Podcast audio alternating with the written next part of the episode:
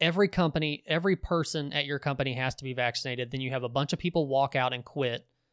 Then they get unemployment. So like the government's still going to shovel out unemployment for a lot of people who quit their job.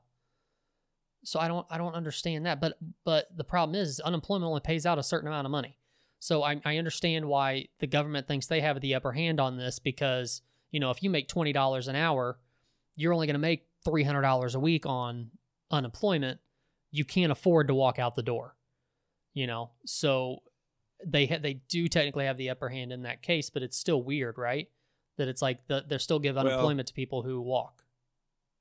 in in my opinion, it's the same thing. It, it's it's governmental funneled dollars. If if you're getting un- unemployment and that's how you're surviving, guess what? You want to keep those unemployment benefits coming. You're going to have to get vaccinated, son. You know, because we control you. You, Yeah. you don't have you have nothing without me. Right. you have nothing. And and that's it, that's what's happening. They are funneling everybody into they're herding the sheep right? Get a little conspiratorial here. But I, I think in essence you can see this happening. You know edward snowden on the russell brand show i just saw this the other day on his youtube. If you're not watching russell brand on youtube you should be he's he's got it going on Really? Okay. he, he, he puts on a great, and he's got a podcast that you, it, it's a pay for podcast. But man, his you can get enough from his YouTube clips. I'm telling you, it's fantastic. He had Edward Snowden on not too long ago, and Edward Snowden clearly said that the the greatest conspiracies are right in front of your face right now.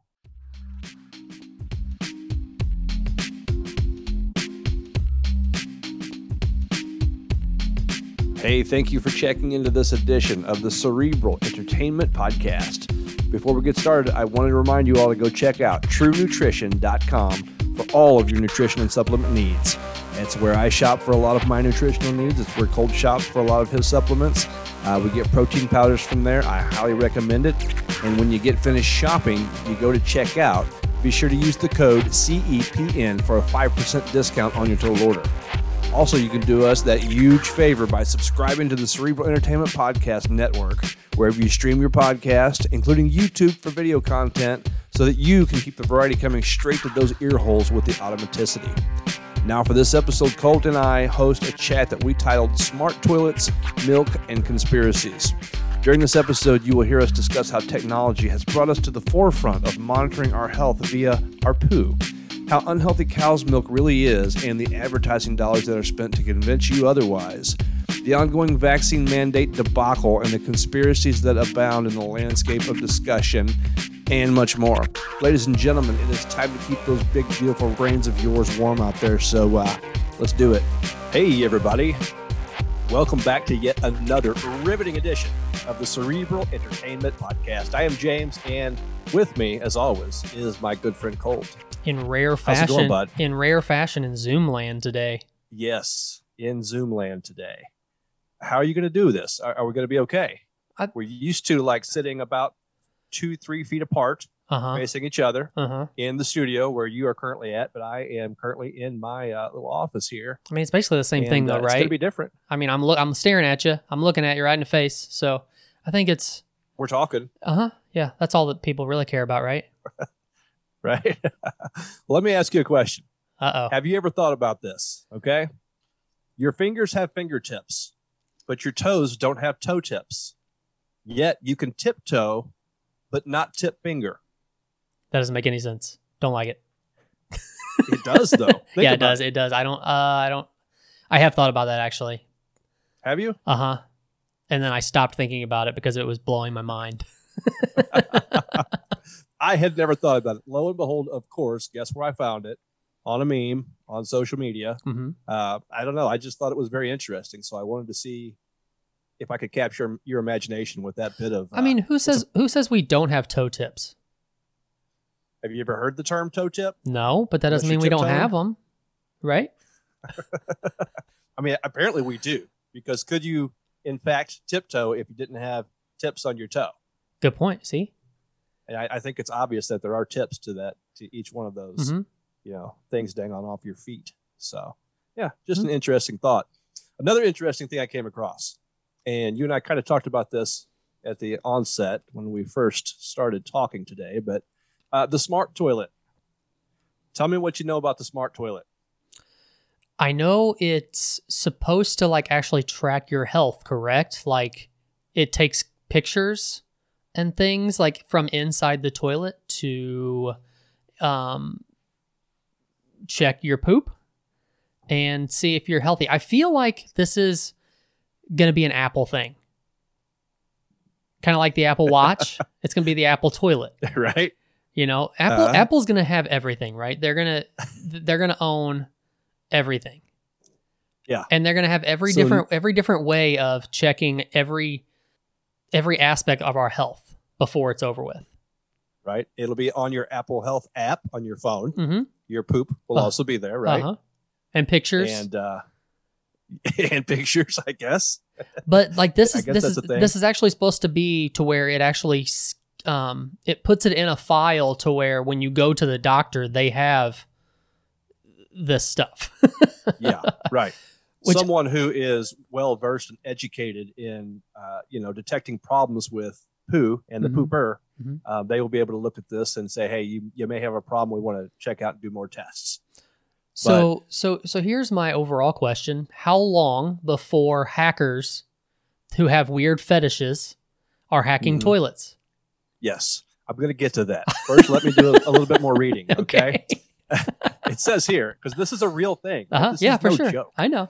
A team a team of researchers at Stanford University developed a prototype smart toilet with four cameras that can identify users based on their anal print. Okay. Wow. Now now this is from Vice. I don't know if you follow Vice on Facebook. I do. And sometimes they just have some real gems, and this is one of them. It goes on to say your butthole is like a snowflake. No two are exactly alike. Okay. Okay. So, uh, each user of the toilet is identified through their fingerprint and the distinctive features of their anoderm. the researchers right, and the data are securely stored and analyzed in an encrypted cloud server. did you do that, or did it say that? I, I did that, but I couldn't. I could not pass. I couldn't pass it up. I could not say that. So here's the deal, right? So you have four cameras. First of all, and we'll get to the hacker thing in a minute. But are you comfortable knowing that there's four cameras staring at your butthole, recording what is going on, all the information, while you're taking a dump? Is that something that you're going to be able? Is that going to settle well with you?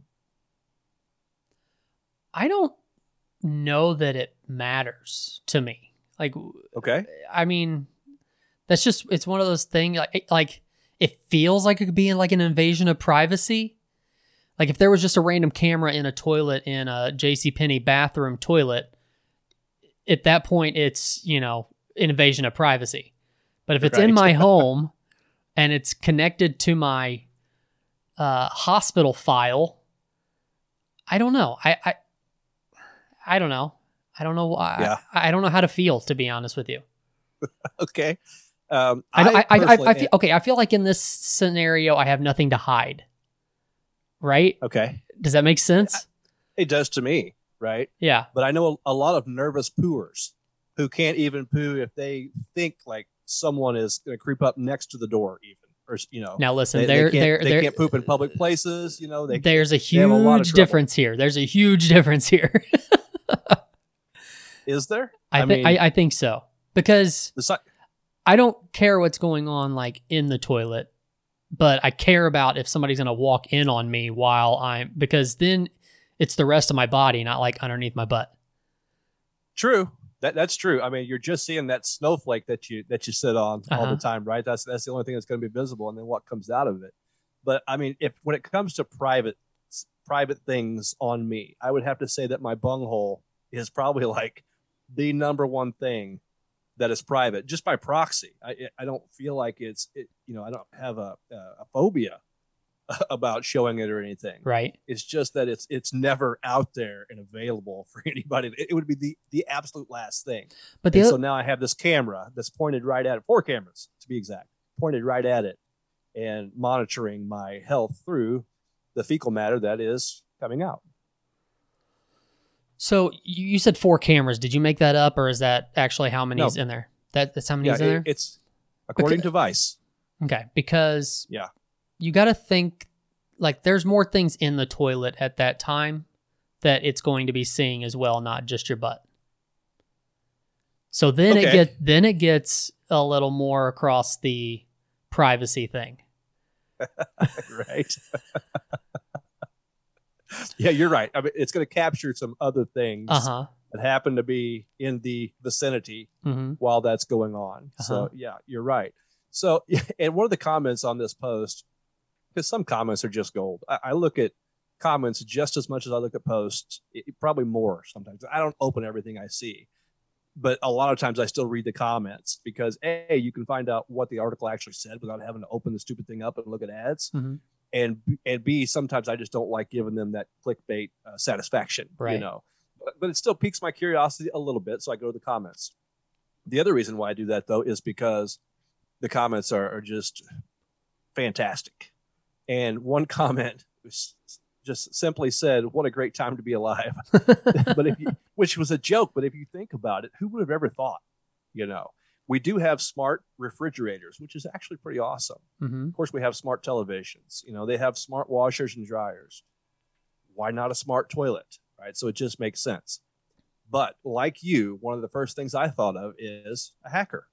I, I, I'm kind of fearful of hackers when it comes to even my refrigerator. I don't know why. I just don't want. Who knows what they could do? Who knows what kind of, you know, someone who's creative, which hackers are. Mhm. I don't. I don't know what kind of information they could use from that, and I don't know. I, I don't know. So I'm the- more the worried. I'm more. situation. I'm yeah. more worried about them just like making ice cubes shoot out of my fridge in the middle of the night or something. just to yeah, just to kind of mess with you. Yeah, Yeah, I could see that that. would that would creep me out. And uh, I would hate to look on my social media one day and find out that my toilet, my smart toilet, had been hacked, Mhm. and they were displaying all the. Which you know, at, at the same time, I really wouldn't care. I, I mean, I don't know why someone would want to do that, but like you said earlier too, someone could fetishize it, and just the fact that that could happen, you know, with anything smart, and that's the thing. We we are losing so much privacy in the name of convenience, and in this case, you know, health. You know, we're we're so concerned with uh, with our healthy poo, we're willing to stick cameras down there and monitor it. You know, I, I don't know. I, I don't know what the right answer is if there is one, but um, it's just kind of crazy. Think about it. I mean, I thought we'd be landing on Mars by now and, and flying in cars, but no, we have cameras looking at our at our poo. So who would have thought? Good good point. so speaking of poo and digestive problems, you know, milk. Let me ask you something. Do you drink milk? Do you drink a lot of milk? I the only milk I drink anymore is almond milk, and it's still kind of rare. Like if I decide I want like a, gr- a glass of, or I mean a, uh bowl of cereal or something, I'll throw in some almond Mhm. milk. Or if I want to make a shake or something, sometimes I'll throw in some almond milk. But I don't do regular milk anymore. Okay. Why Wait. is that? Uh, I mean health wise, just regular milk just isn't healthy for you. It's really not, even though it's been portrayed for years and years and years that it is. Uh, like when I was a kid, I milk was my go-to drink. I all I drank Mhm. was milk. I would go through a gallon of milk in two days. That's literally how much milk I would drink all the time. And my parents never told me any different. Like they they probably thought it was a good thing. Oh yeah, milk has calcium. Milk makes you you know ha- have Mhm. big and strong bones and this that and the other. And Right. nowadays I look back and I'm like, oh my god, I wonder why I was fat when I was a kid. That's exactly why. You know how many grams of sugar are in a gallon of milk? And I was going through it like every two days. Right. It's insane. So the sugar factor is really what like sent you over the edge as far as the healthy components of milk, because I do think that milk, I, as far as I know, does have calcium. Right, calcium helps the bones, especially in your developmental years. Right, so I think it does have some benefits like that. But what we're going to get into is Yeah, but the I, benefits versus the consequences. Yeah, I would like to see um like how much calcium is actually in a glass of milk compared to could I just go buy over the counter calcium, you know, tablets at Walmart and take those and be better off. You know what I'm saying? Right. Sure. Sure. And in most cases, like you can take vitamins to supplement anything, right? Vitamin C, if you if you know because maybe you're not eating enough oranges or whatever, Mhm. right? Um, and, and you know vitamin D also is in milk, but you supplement with vitamin D in case you don't get enough sunlight, Right. right? Mhm. But they always say that the natural form in in foods and and drinks uh, is always the best way to get your your vitamins and nutrients, right? Have Right. you heard that? I have, yeah. Yeah. Uh-huh. So that's kind of that's kind of that's one of the reasons why I assume that people do stick with milk, even though it has the sugar content. I think the health benefits for a lot of people, myself included, um, up until more recently, they feel like that drinking milk is a healthy option. And not only do we feel like it's a healthy option, schools are mandated lest they lose federal funding to have milk. And as you, you know, as you remember, like I do as a kid, you know, they you had milk at school hmm and you had the option of white or chocolate. I went with chocolate. I wasn't a big milk drinker as a kid. I became a milk drinker later. Um, but you know, it's mandated. So there's this push, and the one of the reasons why, at least, there's this push, is because milk and milk products have been effectively promoted by the Unified Marketing Plan with a budget in excess of 165 million dollars a year. So why is there such a push? It kind of reminds me of, you know, we we grew up at least back, you know, w- way back in the day. I remember when fat was the devil, Mhm. right? Everything you had to watch your fat. Don't eat fatty foods. It's going to cause you all kinds of cardiac, you know, conditions. Um, it- it's going to clog up your heart, this and that. Which there's still some truth to that. You know, you got to be careful with your saturated fats. Yeah, I Um, say it, it depends on the kind of fat you're talking about. Right. But yeah, we didn't back, but then back then. I don't remember mono or mono unsaturated. You know, right, and uh, polyunsaturated. I didn't remember those terms. right. It was just fat. Fat was the devil. I do remember that. Yeah, it was easier to lump fat, just the word fat, into its own, you know, category. It was just easier to do that for people. Yeah, it was a boogeyman. Uh huh. And you know, you you want to simplify the message for us small people, so you just say fats are bad, Right. and it come out later, which I don't have a, a, a source for this off the top of my head, or you know, prepared for this conversation, but uh, it come out later that the sugar industry was behind this, so that the sugar industry couldn't just come out and say, you know, sugar's good for you, you know, eat more sugar because that wasn't going to fly. Right. I mean, I don't think anyone was that stupid.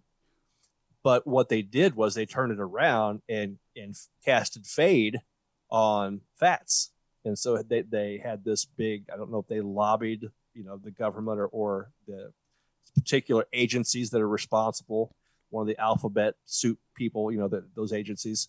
Um, I don't know if they they lobbied like the uh, FDA, for instance, Mhm. whether whether they they lobbied and said, "Hey, we want to we want to throw shade on on the fat industry and promote sugar, or or, or at least take the the uh, focus off of sugar." Right. hmm This is kind of what this reminds me of with milk, except they're not really throwing fade on anyone. They're just saying, "Hey," because it does have some health benefits. I do believe that. Uh, what I didn't realize is that, and this is coming from the nutritionstudies.org. And it says there is compelling scientific evidence that our consumption of daily products is strongly associated with the following conditions childhood onset diabetes, right? Type 1. That makes sense, right? Like you said, chock full of sugar. Right. hmm So that's, you know, but how about this one? Constipation. Now, this is where the smart toilet would come in handy because it would be able to see that we're not pooping. and It could send us a, a, a, a you know a notification on my phone that says, "Hey, You you know, James, you haven't you pooped haven't in a pooped while. lately. we're, we're getting worried about you down here." You know, hey, but Uh, But before we go on, so that was a, a question that popped into my mind a while ago when we were talking about the smart smart toilet too. Is that you don't Uh-huh. always just poop at home, right? So if your smart toilet's at home, you know, what if you poop for a week? Like your your daily poop is at work, you know, and Right. are you going to get a notification saying, "Hey, man, you haven't pooped in five days here"? And then, Go see it- your doctor. yeah, yeah. Or great question. you know what? You know what'd be funny too is if it's like it's connected to your phone, and say if you're one of those people, um, you know, like everyone who is on their phone while they're pooping and they're scrolling through Facebook or whatever, and you've been on the toilet for like 45 minutes. What if you get a notification like on Netflix that says, "Are you still pooping?" Instead of like, "Are you still watching?" It's like, "Are you still Yeah. pooping?" It's like, uh, "Don't ask me this again," or "Ask me later," or something like that. Uh-huh. Oh, that's Yeah. funny. great questions. I don't have good answers, you know, because that's that's a great point because I, you know, I don't poop until I usually get my first round of caffeine, Mhm. and then it's like, you know, I, I'm pretty regular after that. But um, I, I would love to be one of those guys who poop first thing in the morning. Like I know people, they, they get up and before they take a shower, they poop like clockwork. Yeah. It's like that would be so awesome. I Mhm. wish I could do that. Never Yeah. been that kind of pooer, Mhm. but who would have thought? But is there any worse feel? Is, is there any worse feeling than taking a shower and then having to poop? It sucks, right? It does. Uh, I'm like, even though I'm still clean, just I feel unclean Uh huh. at that point. I feel unclean, and that's that's terrible. Uh huh. right after you take a shower, it's Uh-huh. just not fair. Right. I'm about to spider web again, but I'm going to keep moving on because I'm listening. Go ahead. yeah, um, ear infections. Who would have thought that milk caused ear infections and sinus congestion, skin problems, including rashes, dermatitis, eczema, hives, and acne? Now I knew that gluten products caused uh, eczema. Uh, we put my daughter on a gluten-free diet for a long time because her grandfather on her mother's side has uh, gluten intolerance as well. And when he eats gluten, he breaks out in eczema. And for the longest time, he didn't know what was going on, right? But so we tried that with my daughter after he found out how to how to mitigate that eczema. We put uh, my daughter Kayla on a gluten-free diet and cleared it right up. Hmm. Apparently, milk does the same thing for some people because we've all heard of you know lactose intolerance, obviously Right. And I was surprised by the numbers. I don't know if it's in this article or not, but like I, I believe it said African Americans, it was like in the 70 percentile. They have some like uh, s- some factor of gluten or uh, uh, lactose intolerance. It's like wow, that's amazing. That's a high high number. Which I, I mean, Um, I don't know. I wonder if you can get la- like become lactose intolerant over time of not really having much dairy. Like I wonder if you get away from it for long enough that your body, when you go, try to eat it again, like me, I don't really drink milk anymore. I'll drink some almond milk, but that's about it. Which I guess almond milk doesn't have lactose in it, right? I wouldn't think so. I don't believe so. No, Um, I'll eat. it's also infused with calcium, by the way. Yeah, I'll eat some ice cream every once in a while, and that normally doesn't make my stomach feel great. So I'm I'm assuming that if you stay away from lactose for quite a while, that your body, if you if you try to if you try to take it in again, your body's like, dude, what is this, and why are you doing this to me? Yeah, yeah, I wouldn't doubt that. Yeah, because you're basically programming your system to you know uh, process certain things right. and if you don't process those things for a while Mhm. then i think your body probably acclimates to to what you're feeding it Right.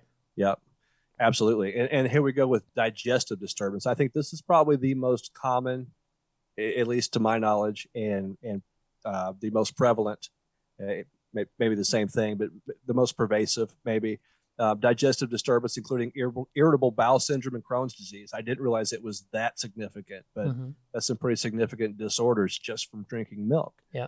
Arthritis and joint pain, joint pain, uh, joint pain, How many? uh, arthritis four, and four, joint four, pain. four times, five times. How many? How Yeah, many do we need? I'll get it out. I'll get it out one of these times. And even even list cancer. I mean, come on. And then ten obesity. Now I don't know. You know, these are studies, right? Mhm. So studies are studies, and we talk about this a lot. If you want to manipulate numbers to confirm your preconceived notion, then you know chances are you're going to be able to do that. But I think anecdotally, like you were saying, uh, and, and I, I've known people who are very much lactose intolerant and who've had things go wrong with them, like with the gluten. Um, I, I, I don't think it's a stretch to say that milk probably causes, you know, at least most, if not all, these disorders. And number 10 is obesity. Go figure. right. You know, uh, uh, just another quick story. When I was a younger man, I was in my early 20s and I'd left home, of course, when I was 19 and uh, went out on my own eventually. And then uh, I got into some unhealthy practices, we'll just say, and wasn't taking good care of myself, wasn't eating right, lost a bunch of weight. I was down, you know, I'm six foot tall. And at that time, I was down to about 160, 160 pounds. And so it, it was unhealthy skinny, right?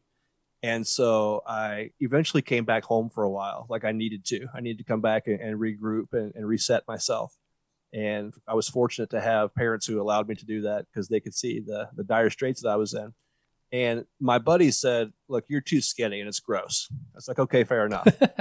but he says, "If you want to gain weight, I'll tell you what I did. You drink a gallon of whole milk a day." And so I was like, "Okay." So I did.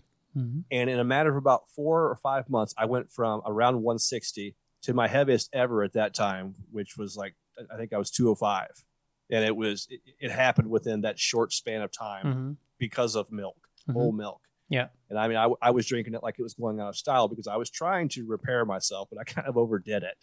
Yeah, Um, so I know that milk can definitely cause obesity. Yeah, bodybuilders call that the GOMAD diet, gallon of milk a day.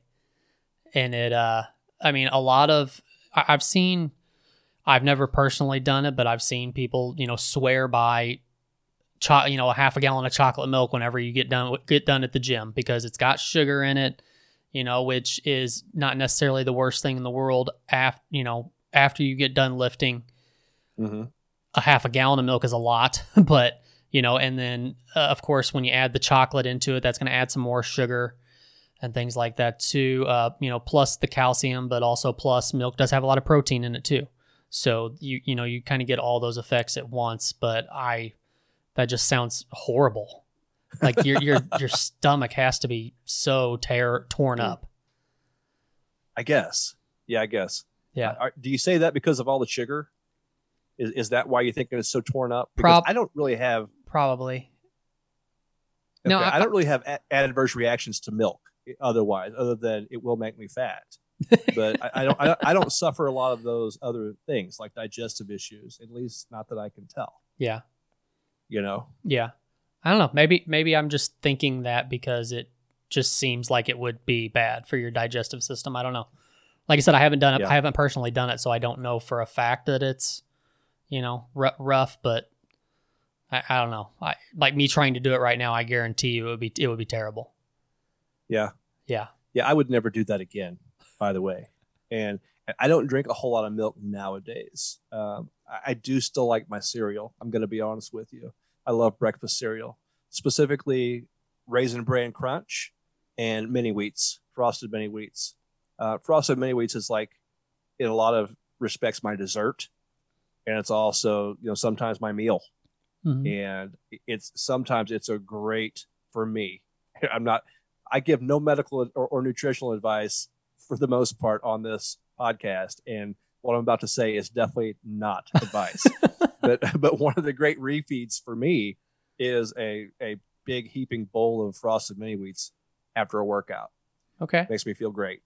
But Okay. I, I'm not saying I, I I could probably make more gains if I did things you know differently. But it just feels so good and it tastes so good. it's just it, it, it's almost like euphoric. Sounds But to me like you just. refeeds, It sounds to me like you just have a sweet tooth after you get out of the gym. I think so. You know, maybe. And there's worse things out Uh, there. I mean, I assume they probably have like a lot of fiber and stuff in them. Yeah, yeah, they do. So you got that You know, going and- that going for you. the raisin bran crunch is is really good. Uh, not that it's good. Not it has way too much sugar. Don't get me wrong. And plus, you're, if you're using milk, bam, you got that much more sugar. hmm But the raisins are good for you as long as you don't have blood sugar issues. You got to watch that. Right. And, and then the fiber in raisin bran, period. I, I like the crunch because it's a little tastier. Mhm. Uh, but the fiber is, I, I know it works. Trust me. I won't get in, you know, back into the smart toilet Gee, I wonder how. I wonder how you know. right? Because I've got the app and I've got the smart toilet. Not really, but it. That actually creeps me out because it- I it used your works. toilet the last time I was at your house. And I did not know this. That's something you got to tell people, man. Like you got to have a sign on the door to the bathroom or something. Don't What? worry, it scans. It scans for for me. It, Oh, it do- knows okay. me. Does it? Okay. It- remember, it's like a snowflake. But getting back to refeed for a second, we keep gravitating back to that smart toilet conversation. uh, we probably will for the, the rest of the day. Um, in a refeed, though, you mentioned drinking a, a glass of chocolate milk. Could could be you know a good refeed, right? You're you're refeeding your carbs back into your body after a hard workout. Um, do you feel like though that it's better to eat something? I say fibrous, you know, something with some sustenance to it, or or does it matter? can, can you just drink something like chocolate milk to refeed and it pretty much does the same thing? You have any experience or Um, knowledge? so I, the biggest difference is going to be if you're just drinking something, it's going to digest a lot faster. But but like if you're so like is, is your question like if I go to the gym and I lift and I get home, and do I take a protein shake with some milk in it or do I eat a steak? Is that what you're asking? Like what the difference is between the two? Base, base, yeah, basically. Whole or, or if you're just whole- looking, because that's that's more protein yeah, based. Yeah, but whole whole foods always going to, for a lack of a better term, stick to your bones a little better. You know, you're always Okay. going to be able to. I- think you're going to get the biggest. Um, I think you would notice a big a bigger difference if you're eating like a whole steak or a whole chicken or something like that when you got out of the gym. But if you're looking at something that's going to digest fast and is going to get into your your bloodstream a lot faster, um, you Mhm. know it's just like you know um, a lot of times i'll take with my pre-workout i'll throw in a scoop of protein. Reason being is because while i'm in the gym that's digesting and it's getting into my bloodstream. Well i'm you know say i'm doing biceps and triceps that day. While that's getting into my bloodstream it's also going to the areas that are getting pumped up. You know what i'm saying? So like you're forcing blood into certain areas of your body while you're in the gym so the goal is Mhm. to, well, if this stuff is digesting while you're in the gym and it's getting into your bloodstream, you're forcing blood into a certain area. So that's the that's the my idea behind it, right? Um, if I were to eat a steak right before I go into the gym, I don't think I'm going to get those same effects, right? Because it's going to take so Right. much longer for that steak to digest into my in my stomach. However, the the protein content um I, I don't know. I I would say if it's immediate right after you get out of the gym, I would say your shake is going to be your best bet. But throughout the day, if you need to do a shake as like a filler, like if you just don't have the time to get in a meal here or there and you want to throw in a shake instead, that's fine. But I just don't, I try not to make that a habit. I will every once in a while, just if it's a quick on the go kind of thing. But if I can throw, if I can chow down on some steak or some chicken or shrimp or something like that, I'm doing that instead throughout the day, Yeah. not not necessarily right as I'm lifting. Now, I, I don't know enough of the science, but I do know enough to know that too much protein can be bad for the kidneys. Yes, it can. Is that correct? So That's true. it is is are are protein shakes more of a threat because they digest so quickly, they go through your system so quickly. It's like bam, like um, you know, it's like a shot of protein uh, streamlined into your system.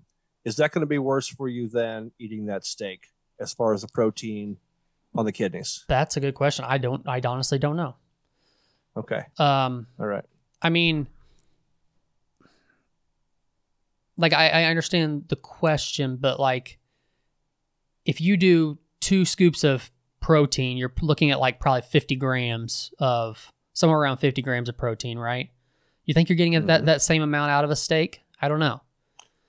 Uh, I don't. I don't either. But I- I, but want I- to say no. But you know, but I also think that it also has to do with your lifestyle and what you do outside of when you're eating. You know, if you're drinking water all day long and you're getting a gallon, a gallon and a half of water in a day, I don't think it's going to be Mhm. near as bad as if you're somebody who's drinking Mountain Dew all day long while you're also, you know, or doing the gallon of milk a day while you're, you know, I, I don't think those people are going to have a lot, it off a lot worse than somebody who's drinking water all day long and is kind of uh, not detoxing, but you know what I'm saying, like kind of keeping fluids running through and keeping yourself hydrated all day long. I think those people Yeah. are going to be better off, and it's not going to be that big an issue. Absolutely. Yeah, definitely. Your your lifestyle surrounding your protein intake, Right. I think, will definitely have a direct effect on how your body processes that. know, Right. Specifically, your kidneys Mhm. in this in this case in point. So, very good point. Um, milk. Back to milk for a second. The problems with milk are numerous. It says the article goes on. Milk proteins. All dairy products, especially low or non-fat dairy products, contain abundant quantities of milk proteins, and they're most commonly implicated causal factor in promoting the diseases listed above. So, there's proteins in milk. Apparently, they're not the good ones Mhm. and so that was something that was new to me that that educated me given that this article is correct and the science behind it, of course, is correct. There's also bacterial contamination, and you got to think about it. Eh, of course, it's pasteurized, so I think that that probably has, you know, it mitigates most of the problems with bacterial problems in milk. That just means they but, got it from a pasture, right? Isn't that what pasteurized means? Yeah. Yeah. Look it up. Uh, I had a buddy who told me a story. He was watching a documentary, and this has been some time ago. I'm talking probably, man, 15 years ago. Maybe not, maybe, maybe 13, 14. Anyway, it doesn't matter. He said he was watching this documentary and he never drank milk again after watching this documentary because they were showing these machines. You know, it's not the old milkmaid out there milking the cow anymore. They got these machines that hook up a sucker and it's just, you know, pumping out of this poor cow. He said that was bad enough, but the cow's udder was just raw. It, it became raw Ugh. and it started to bleed and it was bleeding into the milk. You know, it's just this grossness and there were flies all around it. Factory farming, dairy farming, I would assume is is a factory farm, at least to some degree, especially when you've got like automatic milkers. Um, that the process can't be that sanitary, can't be that clean. Right. And they're not looking in, in any process like that they're not looking for they're not looking out for your health right? If, if it's a factory farm it's a dairy farm in general they're milking to make money. Each each you know pull on that udder is another dollar in the bank. Mm-hmm. and so they're trying to get out as much as they can right. right? Mm-hmm. and so that your health and, and, whether or not you think that's gross is not their number one priority. Um, and so bacterial contamination is is one of the uh, pitfalls and the, and the, problems with milk. So here's something I hadn't thought about. Um, what exactly is the process to make milk like the different variants, like uh, whether it's vitamin D or it's two percent, one percent skim milk? What are they actually doing to change it from one to the other? Like, does it start out as basically vitamin, or I mean, not start out, but um, like is milk kind of like vitamin D, and then all of a sudden er, they kind of take stuff out of it to make it something else. I don't. I don't know. I don't. I'm going to start off by saying I have no clue. Okay. But what I assumed, always have assumed, is that you start out with milk, basically as it is. And I think they, they, they add vitamin D to it. I could be mistaken there. Oh, okay. Uh, but you you have milk, and my understanding was they cut it with water. Uh, that's that's what I thought it was. It's like they cut so much of it with water to get, you know, half, and then or two percent, whatever, and then one percent skim. So what is? I could be so, completely wrong. I have no idea. So what is? If it says two percent or one percent, what does that exactly mean? Two percent what? One percent what? That's a great question as well. Great question. I really thought you answer. were. I really thought you were the milk expert, and you're not giving me I'm nothing. Not even close, dude. Dude, I brought one article to the table because I thought it was interesting, and you're you're shooting way outside you, my scope here. You, I mean, you you asked me before the show what topics you got. Oh, well, you know this, this, and this, and then you're like, what about milk? Okay, and here we are. hey, I, I got some good information here. I just don't have all of the information that you would like to know. I just feel I, I, I feel look, like shouldn't doesn't it seem like that should be common knowledge that we don't know? You're right. Like what like what it actually means. The only thing that I know is that one percent in skim don't taste as good as two percent in vitamin D. And it yeah. and like when you get to skim, it it like you said, if it's cut with water or if that's even a thing, I don't know. But like if it is, it seems like it's cut with a lot of water because skim is really thin. And then like the higher you go mm-hmm. up, the the thicker or creamier that it is. So I don't know. I agree, and you know, you could get a taste for any of the above because once I got real fat on whole milk, I went to I think maybe one percent, maybe even skim for a while because that's what my mom and dad actually drank was skim milk mm-hmm. because. Mm-hmm. I think the fat content is less, maybe. You know, I, I think it's in some respects it's healthier for you. In other respects, you're not getting as much as the vitamins that you would get from regular whole milk. Mm-hmm. Uh, so it says here, I don't know if this is going to explain it or not, but it says reduced fat milk is labeled as 2% milk, which means the milk fat is 2% of the total weight of the milk. Uh, not that an eight ounce glass of milk contains 2% fat. So the entire gallon has only 2% milk fat. Okay. Now, once again, I don't know enough about the process to really understand what that means. I just Mhm. know that it's it's 2% of I, does that mean that whole milk is 100% milk fat? I'm not sure. I'd have to But that's also got to be like to- based off of the serving size too, right? Because everything is- is based off of serving size. This is for the entire gallon. Huh. The the milk fat is two percent of the total weight of the milk, not that an eight ounce glass. Well, it doesn't say gallon. It just says the total weight of the milk. So I don't know what the original weight is. Right. You know, once again, there, uh, I don't know. Huh.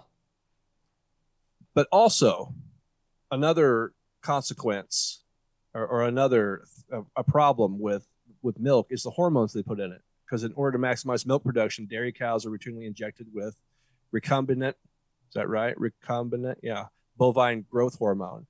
So this happens with all the animals now too. I mean, when you look at chickens, if I could get, if I could go back in time and get a chicken breast from 1977, I don't know, just off the top of my head, hmm and you compare it to a chicken breast now, the chicken breasts now are huge, Mhm. right? Yeah.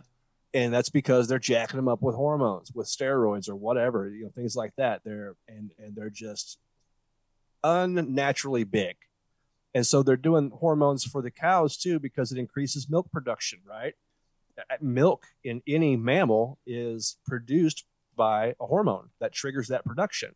But is it? So but it's not. It's not just specifically for milk, though, right? Isn't it? j- eh, Isn't it also to beef up cows for actually slaughtering them and getting the meat off of them too? I don't I don't think that they eat dairy cows. I could be Oh, wrong. Oh really? Oh, okay. I, I, I think they're just for milking, Interesting. but I don't know that for sure. But yeah, Okay. they, they jack them up in this case is, is strictly to produce milk Okay.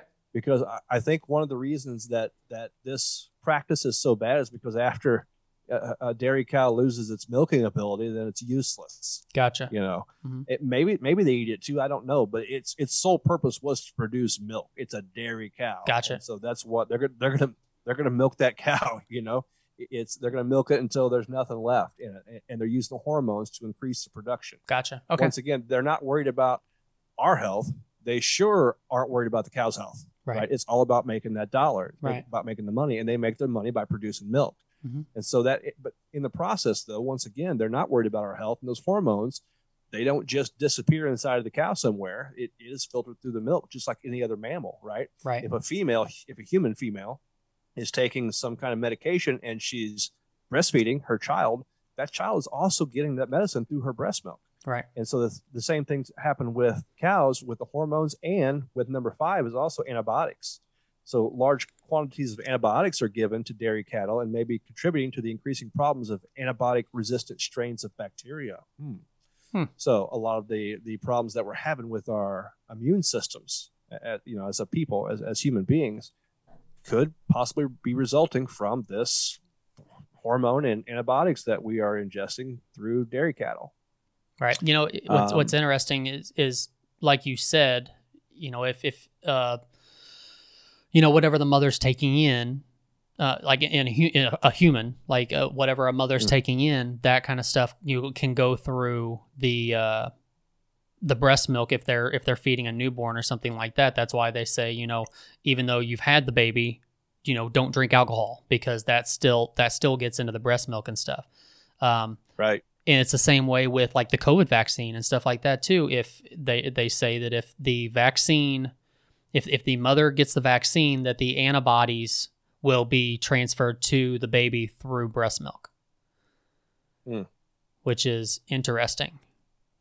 Of course, I don't know the science Yeah. behind that, but I do know we were told that by our baby doctor whenever we were given the opportunity if we wanted if you know we wanted her my wife to go ahead and get the vaccine during pregnancy or not because I know Right. I, I think we've talked about in this this in the past but I do have family who while they were pregnant they did get vaccinated um, reason being is because they they were confident enough that the science proves that you know the baby's getting a lot more antibodies through that through that uh injection while they're while they're pregnant.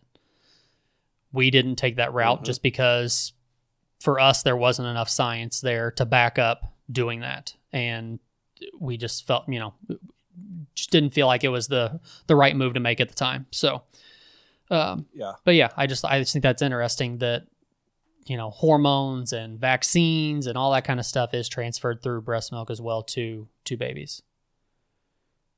How did the doctor that was discussing that with you? Mhm. You said the doctor discussed that with you as well, right? Yeah. How did he or she present that? Was were they? Did it seem like they were favorable that you should, that, that she should get the vaccine in order to pass on those antibodies to the child, or was he like skeptical, or was it just like, eh, you know, this is this this is what it does. Do what you want.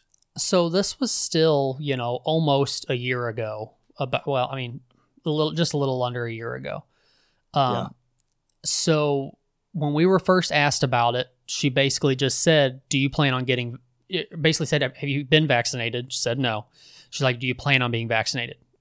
Um, and she's like, "Well, what?" She asked what her what the doctor's thoughts were on it, and she told us straight up, she's like, "At this point, I do not feel." She's like, "I'm not going to tell you one way or the other what to do." She's like, "But I don't feel like the science is there enough to to get you know to take it while you're pregnant." She's like, "I just don't feel like the science is there." She's like, "It's totally up to you, and I'm not gonna you know tell you one way or the other what you should do."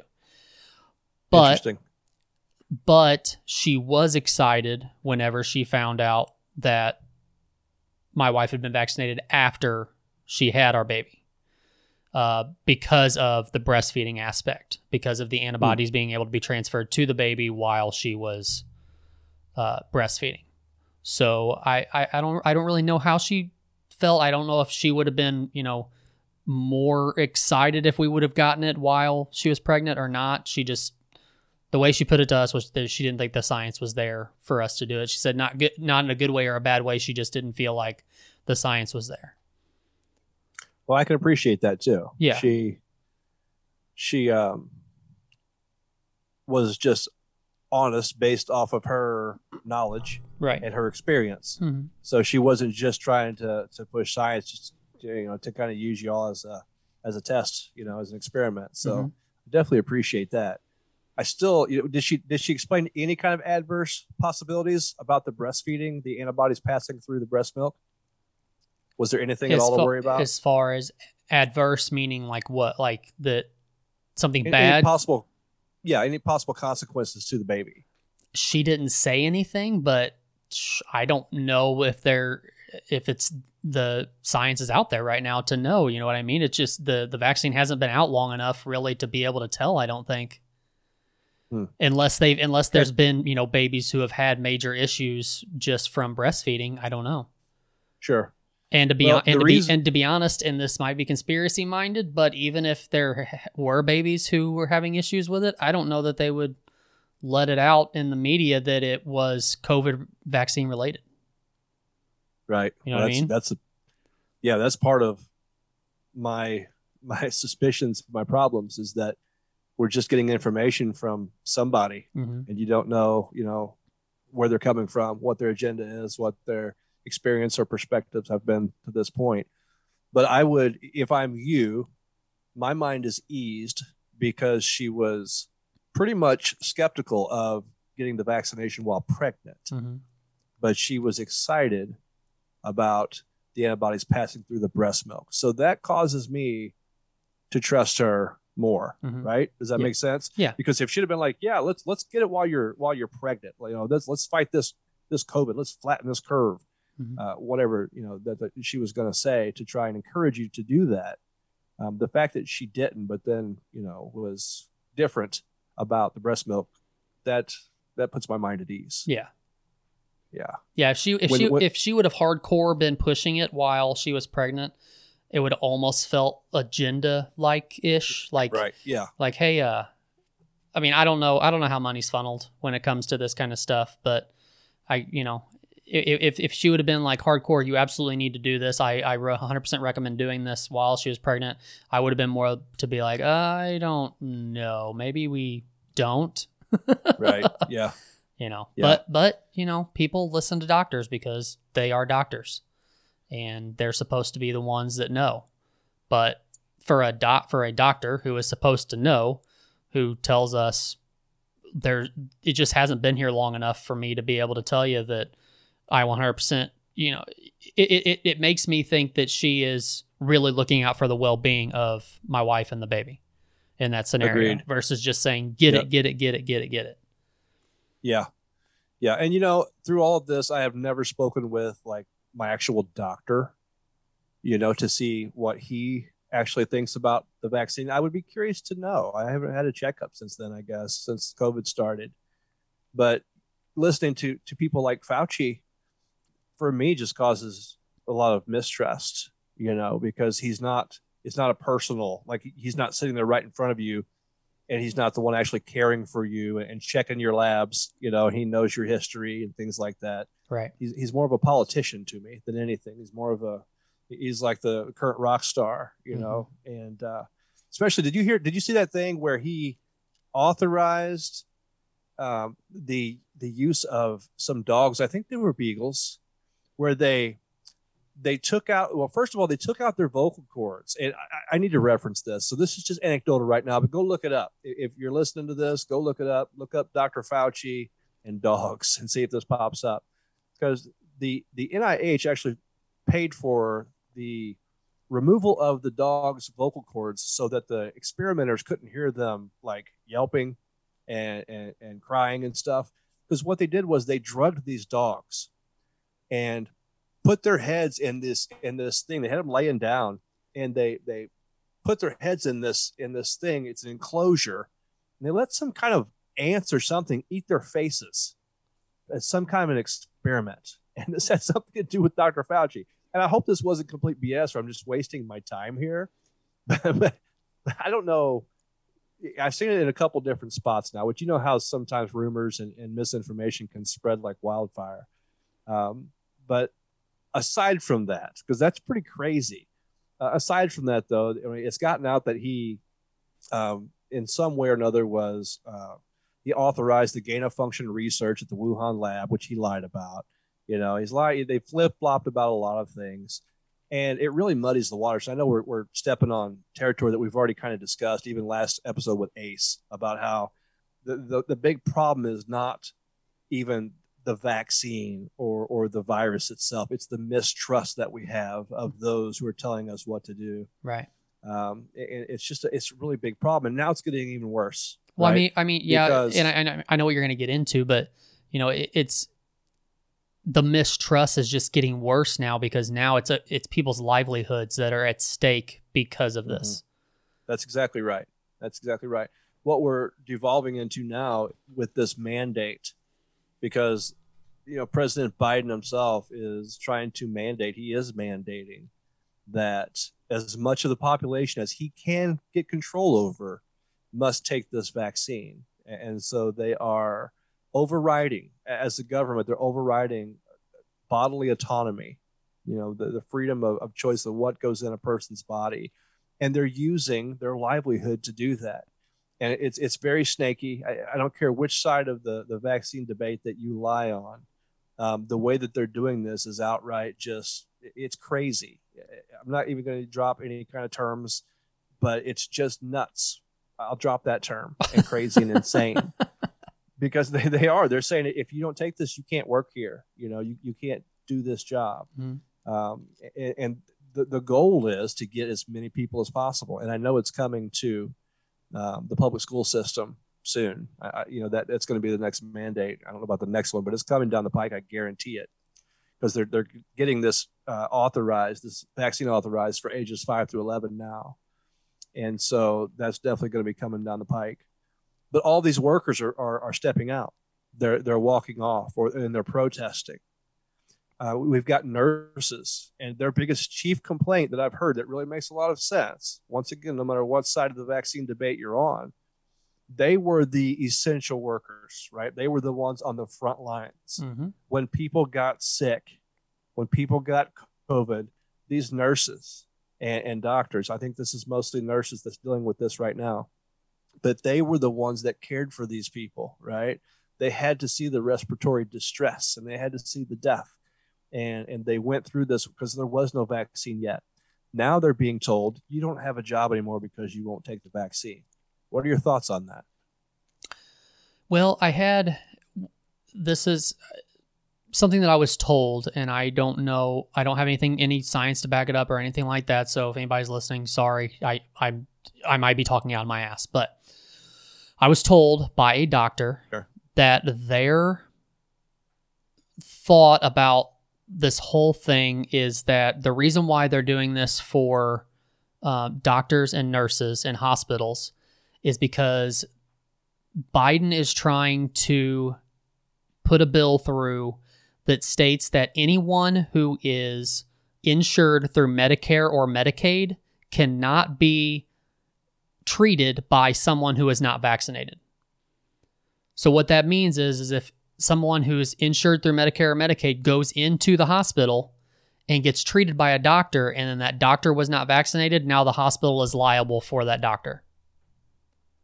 And that's a lot of people that the hospital is not going to be able to treat if that's the case, if they don't force everyone to get vaccinations. That's a new twist I haven't heard. Yeah. So, kind of, you know, follow the money there. Mm-hmm. If and perhaps, I think this is one of the more like generous, more non-conspiratorial ways to look at this because it, it is in fact following money. Mm-hmm. So if if the government officials, Fauci and all of his other people, if they really believe that the vaccine is going to minimize hospitalizations and, and minimize like the, the use of um, well the ICU and the use of ventilators and things like that, which costs a lot of money. Mm-hmm. Uh, COVID precautions cost a lot of money. I can tell you that firsthand. Um, the, the type of PPE that you have to have on site, the type of protocols you have to have, and, and the drain it is on staffing, it does cost a lot of money. So Medicaid, Medicare, of course, is that that bill is fitted by the government. Mm-hmm. So if they can minimize the cost by vaccinating people, making sure they're vaccinated, um, then it's going to save them a lot of money. Right. I still have a question as to what does that have to do with a doctor or nurse being vaccinated or not for them to care for that person? What, where does that come in? That I that I'm not sure.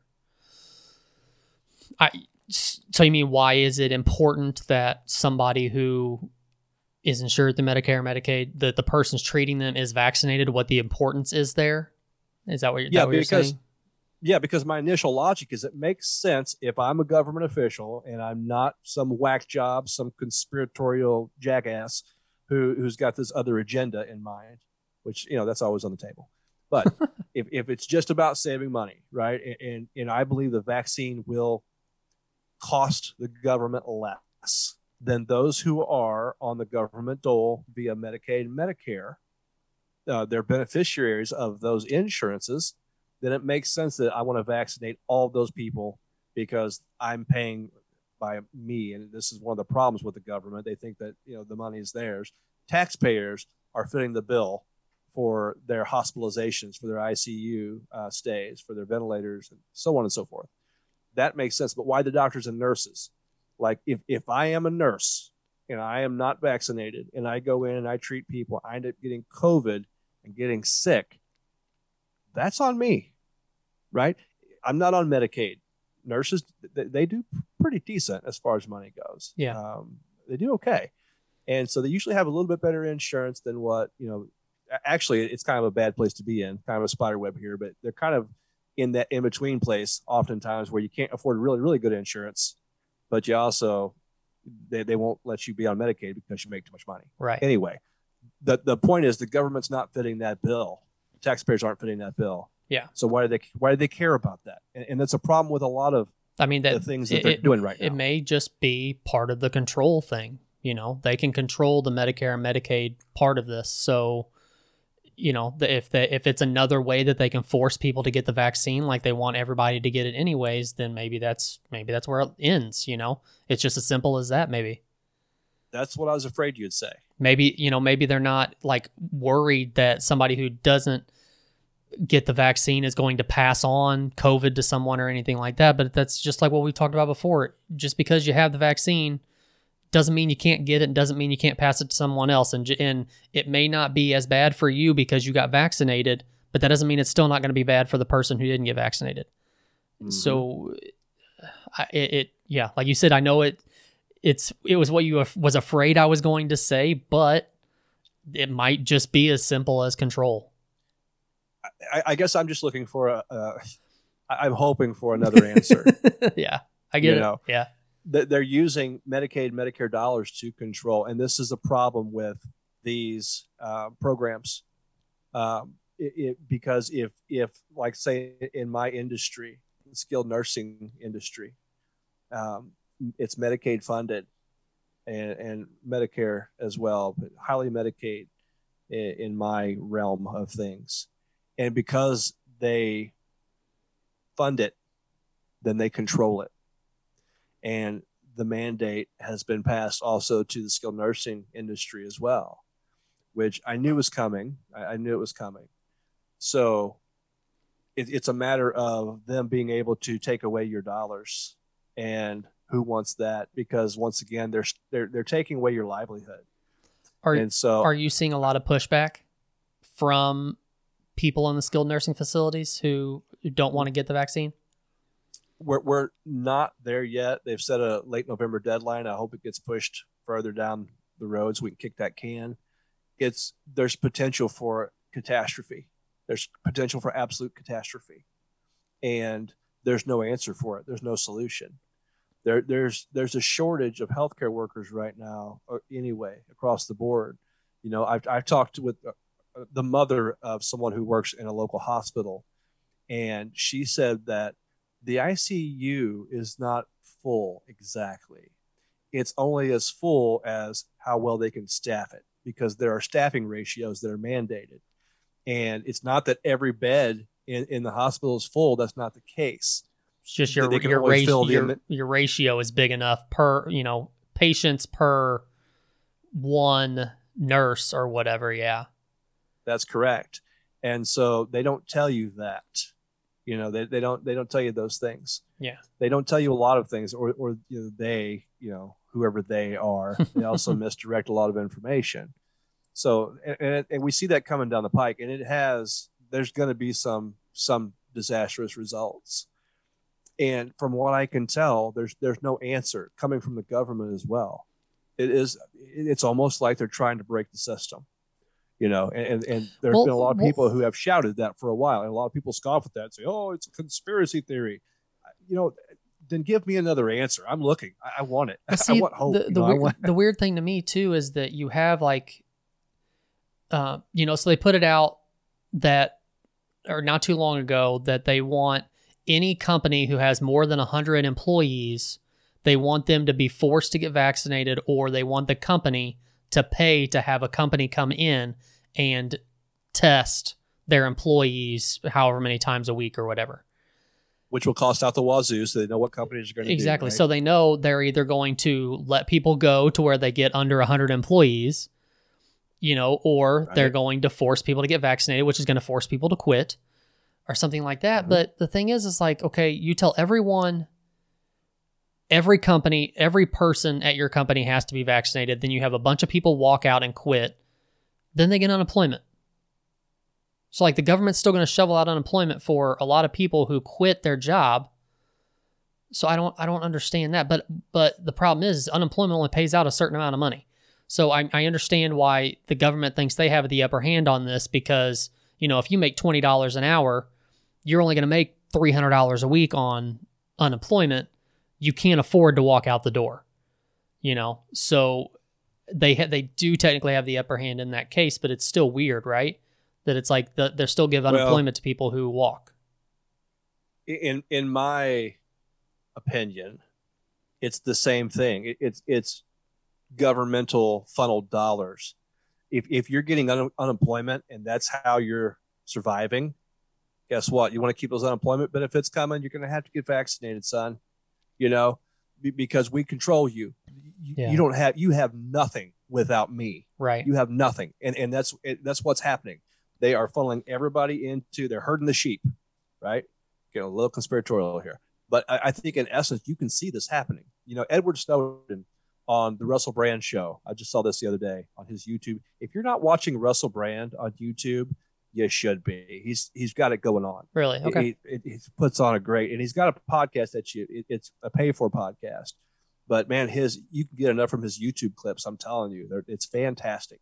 He had Edward Snowden on not too long ago, and Edward Snowden clearly said that the the greatest conspiracies are right in front of your face right now. You know, he went on to say that like the satanic rituals eh, that we've that we've you know talked about in conspiracy theory circles for a long time about government officials who are, you know, drinking children's blood and eating babies and, and satanic rituals of all kinds. He goes, that that's sounds in a sense, you know, sexier, right? It's, it's more compelling. But the greatest conspiracies are the ones that are actually happening right in front of your face. So follow the money, see what the mandates are. Why is it up to the government to mandate that people with 100 employees or more, what does that have to do with anything? You know, it's just a matter of control. Now, here's one difference: those companies, a, a mandate is not a law. Not that he won't put something into law. That's I'm sure that's probably bound to happen. But a mandate's not a law. A company can refuse to do that as long as there's no government money tied to that company. They really don't have much of a say. Even though the bigger corporation that you got, the more you're already tied into the government, the more that probably they're going to have something to hold against you. Uh, but if there's any money whatsoever, and this goes for the states as well, the federal government funnels all kinds of money into each state, right? If the states don't comply with what Joe Biden is saying, bam, you, you're going to get your funds cut off. And this works with a lot of other practices as well. Which isn't the, doesn't it seem like Florida's on the the line of doing that? It seems like Florida's pushing back harder than anybody else on all this stuff. Florida's giving a big fat middle finger yeah. to this whole thing, and mm-hmm. they're leading the charge. Uh, now, granted, their numbers have been really high too. Their their COVID positive numbers have been through the roof, but you know uh, that's you're talking about like the the threat of illness. You're talking about fear. You're talking about fear, the fear of illness, the fear of death, the fear of losing my money, the fear of losing my job. They're using fear, and Florida's saying, you know what, we're going to take our chances, right? And, and, they're giving a big fat middle finger. At the same time, Texas is giving a big fat middle finger to the abortion to, to Roe versus Wade. You know, they're saying this is what we're going to do. Um, they're actually, which is kind of strange, but it's interesting. They're basically deputizing citizens to be able to sue someone in a court of law if they found out that they got an abortion, which I don't really care for that so much. It sounds a little bit, you know, communist hang on, what? Communisty to me. De- deputizing. Okay, tell, tell me that one more time. Deputizing. I stole that word from I think it was ABC News. But basically, what you can do in Texas is if you know someone got an abortion, you can take them to court and sue them if you can prove it. And if, if you win the case, you get like a bounty. yeah. So it, huh. it's like this. Yeah, they're they're. You can tell on someone if they're getting an abortion and, and maybe even get paid for it. So very, very strange, very strange stuff. But um, they're giving a big fat middle finger to Roe versus Wade, and it's got a lot of people shaking in their boots. Uh, just like Florida's giving a big fat middle finger to these mandates, and Florida, uh, the, the governor there, uh, DeSantis, he told people uh, in the state, it's like, do not comply. It's like if I find out that you're mandating masks or mandating vaccines, I'm coming after you, right? And it's just it's crazy, man. It's like Wild West stuff, but it, w- once again, no matter what side of the vaccine debate you're on, don't we need a little bit of pushback right now, or are we just going to all, you know, fold? I don't care if you if you're if you're vaccinated, if you're not, if, if whatever. Can you see what's going on? Right. Can you see Can you see the the grab for control? Right. Can, can you see that's happening? It's happening right in front of our eyes, and, and people are just bowing to it because they're coming after your pocketbook and and they're coming after your health. And next it's getting down a little rabbit hole here, but they're, they're coming after your kids. You know, they're they're gonna they're gonna force you to, to vaccinate your kids, or well, I don't know what's gonna be the consequence. You know, um, you're gonna homeschool your kids. Mm, a lot of people are. A lot of people are already doing that. They're like, screw this. I'm not. I'm not leaving my kids in this mess. So um, it's crazy. You know, I'm not. Once again, um, I, I'm not talking anything about pro or anti-vaccination. I'm not. I, I know COVID is real. speaking of, I've had COVID twice. You know, well, just but, got but, through with my bout again. But, yeah, but before we get into that, though, you know, you're, you're talking about isn't there certain vaccinations that all kids have to have to go to school in the first place, anyways? So this there is are. probably just going to be one of those where you, this has to be thrown into the mix too. But I just I just get- wa- I just wonder like you know, say f- in 5 years when my kid is going to start kindergarten, Uh huh. I just wonder if that's still going to be a thing or if it's going to be gone. You know what I mean? Like just 5 years is just such a long time. Now I understand that 2 weeks to flatten the curve turned into where we are now. I get that Mhm. too, but it just seems like all this could possibly be gone in like 5 years. Or I not hope so. you know what you know what I'm saying? Like we Yeah. got through that we got through everything, and that every, or it could be disastrous. I, I don't I don't know. No, no, go with your first instinct there, man. I was needing that. I, I, I am seriously. I I am looking. I am looking for positive people who can give me real answers. Though. Yeah. I can and I can give you you're, you know- positivity. I can give you positivity, but I can't give you real answers. Positivity is close enough as long as it's not completely devoid. Like as long as it's not counterfactual. You Yeah. know what I'm saying? yeah. As, as long as you're not saying that what. If you can prove me wrong, like if you can give me a different perspective, I'm not just talking to you here. I'm talking to anybody. If you can, if you can help shape my perspective to where it, it's not quite so like dystopian, to where it's it's not what I what I what it looks like to me, I I would I would love it. I, I would hope so badly that this is all over with ASAP. You know, a, a year tops. That that COVID and the vaccines, we don't need them anymore. COVID's a thing of the past. I, I'm afraid that there's you know there's going to be more to come. They've already given us you know this. It's not a matter of if, but when the next pandemic comes. You know, ooh, here comes the boogeyman. There are some real bad. There's there's some real bad stuff out there. Like the Black Plague that happened in, in the Dark Ages in Europe was no joke. It killed like massive amounts of the population. hmm Like it, that wasn't like a conspiracy. It actually happened. But like I say, I drive it into the ground. They never let a good crisis go to waste hmm and and they're they're kind of just kind of it seems like they're they're waiting for the next bad thing to happen so they can grab more control. And so they can they can they can do these things to have them in place. Back to your original point though i've asked the same question too because i want somebody to give me a good answer and i can't find one yet other than you know borderline or full out conspiracy. What makes the covid vaccine so much different than like say polio um, or or anything like that um, as far as why is it causing so much fear and resistance you know and do you have any insight on that what's different about this I don't unless unless the vaccine is doing things to people that the they're not telling us. Like what what is Okay. like we don't know we don't know what's in the the vaccine. I mean I, I guess that, I mean people do. I don't personally. Most people probably don't. Most people that get Yeah. vaccinated probably don't know what's in it, but they're getting it. And but what's it doing? Like what what is things that are in that vaccine? What is it doing? If if you give it to kids, is it possibly can it make kids sterile? Like is is this whole thing like a thinning of the herd mm-hmm. situation? Are we doing this all on purpose to thin the herd? Like what what you know what I'm saying? Like not just looking at thinning the herd now, but look at thinning the herd in the future. Is it possible Mhm. that we're you know at the risk of our kids not being able to have kids and things like that? right And that's Yeah. cons- that's conspiracy minded. I get it, but that's the only thing I can really think of on why it's so like why it's so important right now. well basically what you're saying is the conspiracies are what's driving the resistance Yeah. but you know didn't they have those same questions about the polio vaccine or when the flu vaccine first came out i mean weren't people like skeptical and say no you're not going to mandate my kids get this shot before they go to school. I'm a red-blooded american. It's like how dare you infringe upon my freedoms and the freedoms of my children? It's like was that resistance not there back then? And what makes now so much different? I mean, what what if it's the time between the when the vaccine was created versus when they started mandating that kids had to have it? You know what I'm saying? Like, what if the COVID vaccine's here now, but it takes 15 years before they say, okay, your kids have to have the COVID vaccine to go to school? Versus if the vaccine just got here now and then next year they're saying your kid has to have the COVID vaccine or they can't go to school.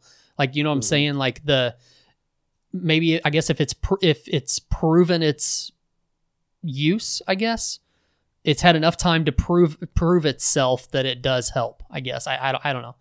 You know what I'm saying? Because like the polio vaccine, I don't know when that was created. We could look that up, I'm sure, but when that was created versus when they actually mandated it to say you have to, your kids have to have it to go to school or something like that. So I did some research on the polio vaccine. It's been a while ago now, and I don't have the sources in front of me. But and I, I'm going to butcher the numbers, but so I'm not going to be specific. But what, from what I remember, is that there was some resistance, Eh, but you know, on top of that, there was a much greater percentage of adverse reactions to children. Like there, there was a, a bunch of them that died or or otherwise. Here's the thing though, that was from like a bad batch. It wasn't from the actual vaccine itself. But who's to say a bad batch? I mean that that kind of crap happens, right? Who- Yeah. Who, knows if any any vaccine or any medicine whatsoever come from a bad batch, it's going to put you on your back and maybe even kill you. Yeah. So the polio vaccine had that. I think one of the major major obvious differences is the proliferation of information, the media, and and and also the polarization of the of the parties. Everything is politicized now, and, and it's crazy because I, I never would have thought. I, I've said this before. Never would have thought a pandemic could actually be politicized the way that it is. Like this side thinks exactly one way, and you know this side thinks exactly the opposite, just based off of what the other side thinks. You you already can predict that. It's like that with everything. You know, it's like that with natural disasters. It's like that with healthcare. Everything is politicized. I think that's a big thing too. And so most of the skeptics, I would say, at least uh, the majority that I know or have heard of, are um, at least center right, if not right leaning.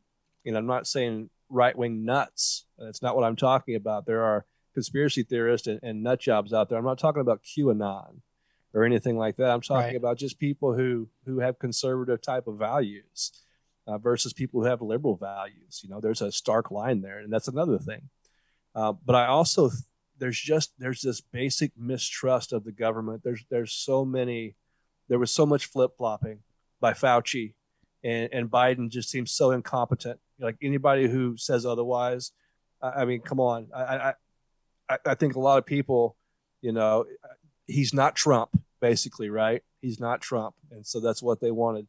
I understand that. I get that. You know, I do. But that still doesn't cover up all these other things that are happening, all these other facts. I, I, I res, you know, I appreciate your right to vote for someone who's not Trump. That's fine. I, I can see why, you know, but the fact that it's not Trump doesn't, you know, it doesn't do away with the other issues that we're having. That this I- is some it- it very me- serious times that we're living in. There's the mistrust is, I think it's warranted.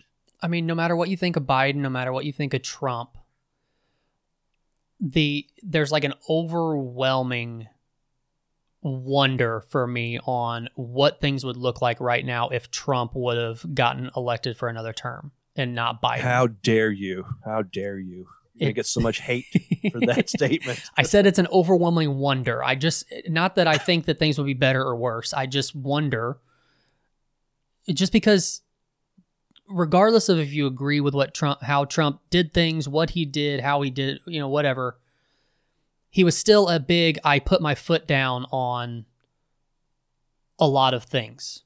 Mm-hmm. And I just you know he has am I wrong that he hasn't come out and said very much about how things are being handled right now? Like Trump's not in They- the media much really, right? I mean, I know he is right now. him. Yeah, but it's just I don't know, man. It's weird. They canceled. They canceled him, man. They canceled a, a, a former president. It, it, to some regard, I understand, but this was a president of the United States. He was he was duly elected, and your social media outlets as well as your your media outlets, for the most part, have canceled that man Mm-hmm. because of what he says and because he i mean he's yeah he's a jerk to him but so at any rate look i i am even though it may not sound like it when we're in this discussion uh, these are just opinions and their thoughts um, i do go down some rabbit holes like this but i am looking for a silver lining through all this i'm looking for the best possible thing to do uh, i'm looking for myself to try to overcome suspicion. I, but I'm not going to turn a blind eye to obvious, you know, facts. I, I'm not going to politicize this in my mind. I do not, uh, I do not belong to either side of the aisle. You know, I, I refuse to because I think they both suck. They're sucking us on both both sides of the aisle, and I am not going to let myself fall into that. I used to kind of like the the game of politics. You know, not that I was a politician ever. Just it, it's it's a game. It's a sport for everybody, mm-hmm. especially when you get into debate. You know, and people like to debate back and forth. Um, I'm not a team player when it comes to that, but I, I do want the best for people. Right. You know, I want the best for our country, for our economy, and I, I hate the thought that people are trying to collapse what we have to try and, and make something new, which gets into a lot of other, other topics. I'm not going to do it, uh, but like the Great Reset is is a is a uh, it's a conference is something that they had that's that's very interesting and it goes right along with Bill Gates. Um, uh, another, I think it was a Russell Brand interview where Bill Gates is trying to take over the world food supply through seeds. He, he's trademarking seeds and, and he's going to sell them back to the farmers. It's crazy a lot of things that are going on. There's a certain amount of, of farmers in India who killed themselves because they can't farm anymore because apparently it ties right back to Bill Gates. Huh.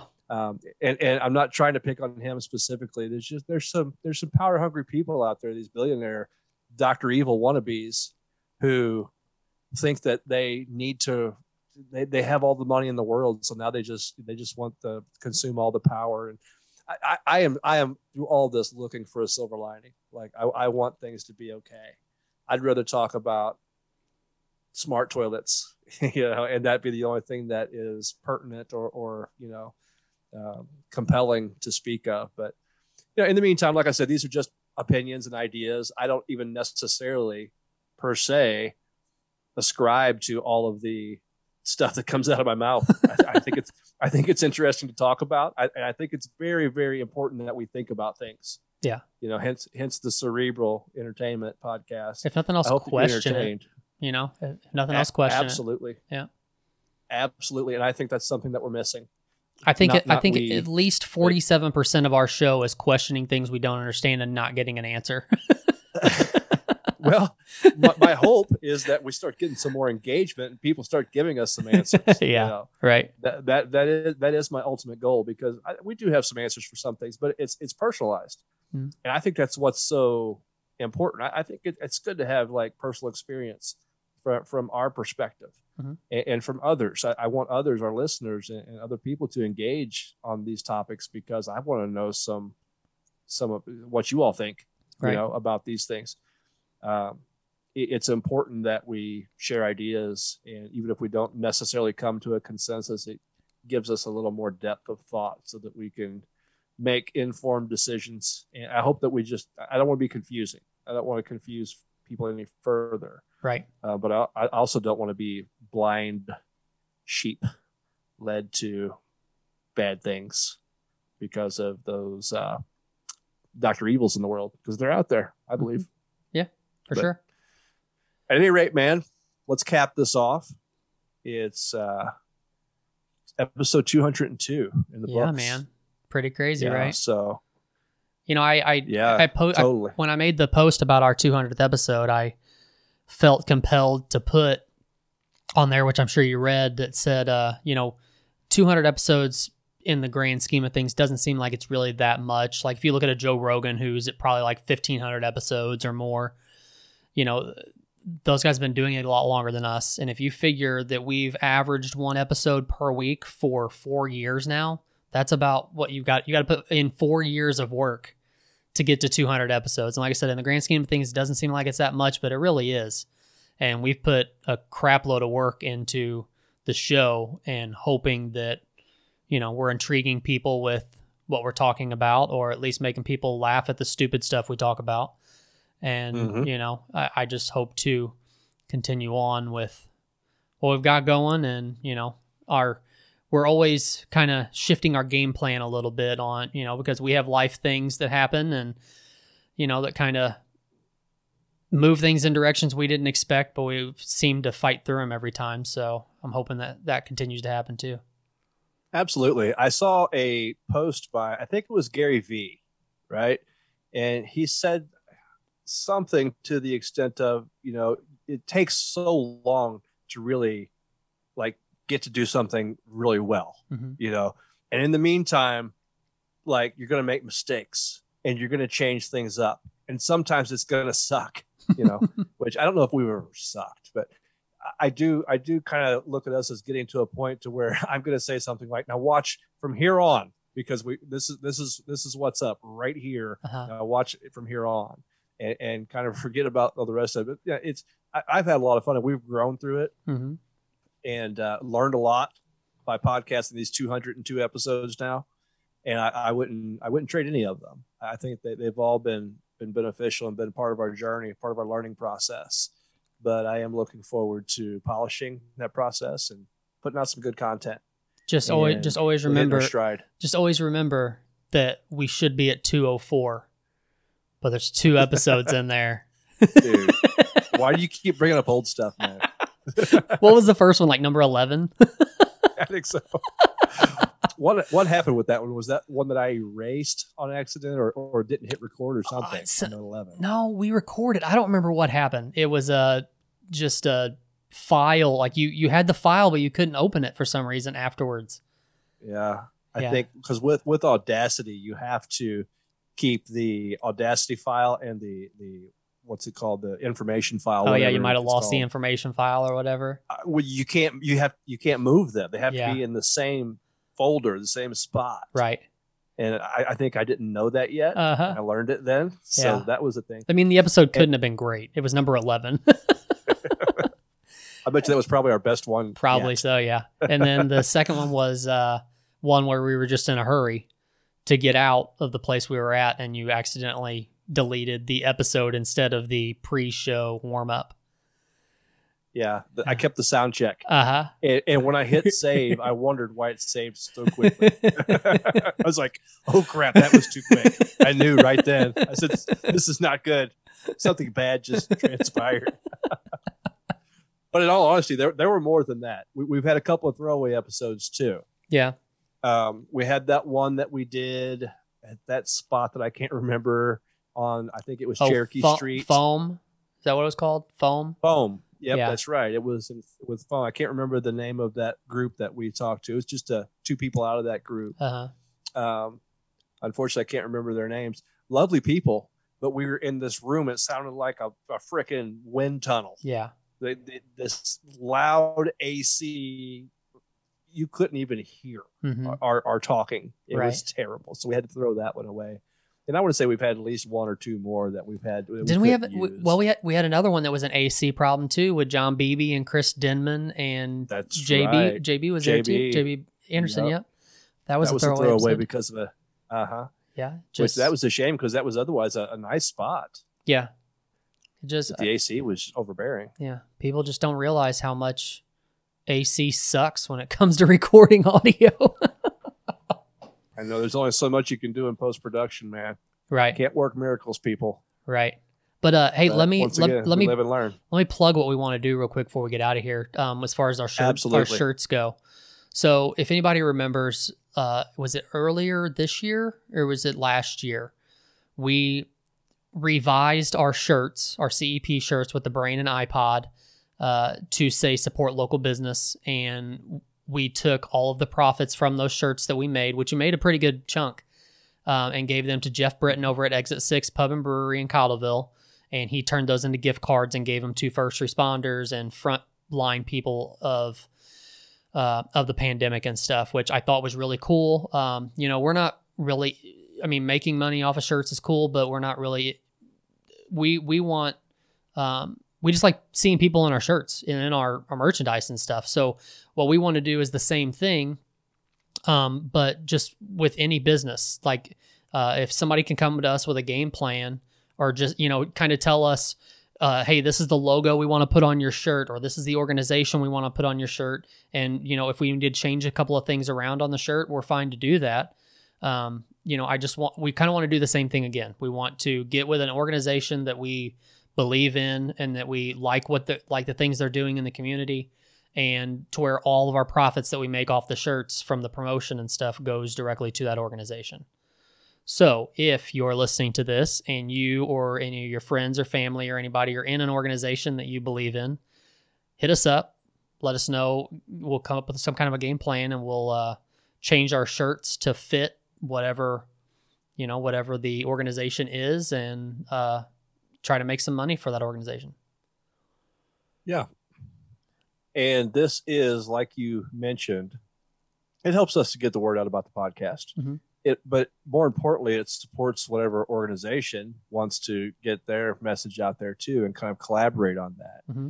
and you know if it were just about us making t-shirt money which we don't even you know with our regular t-shirts that just have you know one of our shows from the network on it um, we don't we don't make a lot of money from those uh, we actually what we do make we we actually back into yeah, and, and it's it's not very much because we've purposely dropped the prices on our shirts to where it's cheaper for people to buy.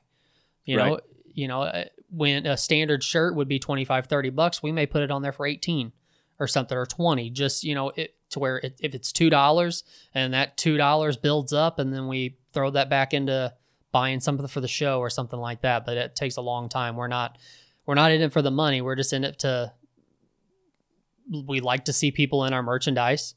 Um, but you know, we've got more than one logo now too. So any and we've also got multiple types of merchandise. We've got koozies, we've got mugs, we've got uh, shirts and hoodies and tanks and all those kinds of things too. So you know, people have a variety to choose from if they choose to, you know, connect with us and try to try to make something cool. Yeah, if we wanted to if we wanted to just sell a bunch of t-shirts, we could. I'm sure we could come up with a scheme to do that. You know, I could. We could put naked ladies on it, or naked men, or what, whatever is your your fancy, uh-huh. and just put the CEP on there, and bam, you're selling shirts. It's never been our goal. Our goal is just to get. We, we like you said, we like the we like seeing people in the CEP gear. Um, it makes us feel warm and fuzzy inside, but it also is kind of a you know we we just like um, I I, we just like to know that there are supporters out there, and mm-hmm. we're more than willing to support you know people too with their with their merchandise. But with this this new idea, even though it's not completely realized yet, because we don't know, you know, it's going to take some collaboration with the organization to figure out what that design would look like. We just know to be CEP in with you know that that organization that chooses to collaborate. Um, it is our efforts though to, to do something meaningful. Mm-hmm. You know, this podcast we've always wanted. We have some fun we have some shows where it's goofier than other times, um, you know, but we do want it to be meaningful. And, and, this is what this collaboration will hopefully yield is some more meaning to what we're doing because that also gives us that warm, fuzzy feeling of accomplishment and doing something good. So yeah, that and it's not it's not just that sounds interesting. It's not just our promotion. Like I said, we're willing to add logos onto the shirts for organizations too. So you know that is promo for them and social media promotion. If we if we are able to do this with somebody, we're going to blast the social medias with with this promotion too. And like I said, none of the profits will go to us; it will go to that organization. So you're basically getting free promotion from us, and all of the profits from from these shirts. We won't make a dime. So I'm hoping Word. I'm hoping we some people connect with us. I'm hoping we can do something with this. I think it'd be pretty cool. Absolutely. Well, based off of the success we had with the small business support small business shirts, mm-hmm. that was last year in the in the so the uh, during the consequences of the quarantine is yeah. when that happened because small businesses were suffering. Right. And so we we wanted to help out however we could, and then we got to do that through uh, Exit Six Pub and Brewery, mm-hmm.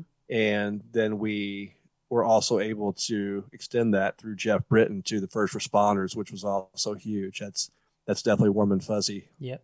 Uh, worthy. So absolutely. Yep. Looking forward to that, and looking forward to talking with some of the, some more of these small businesses mm-hmm. coming up real soon. Mm-hmm. And yeah, stay tuned, yo. Absolutely. Good stuff coming your way. Yep. All right. See ya. See ya. Thanks again to you, CEP listener.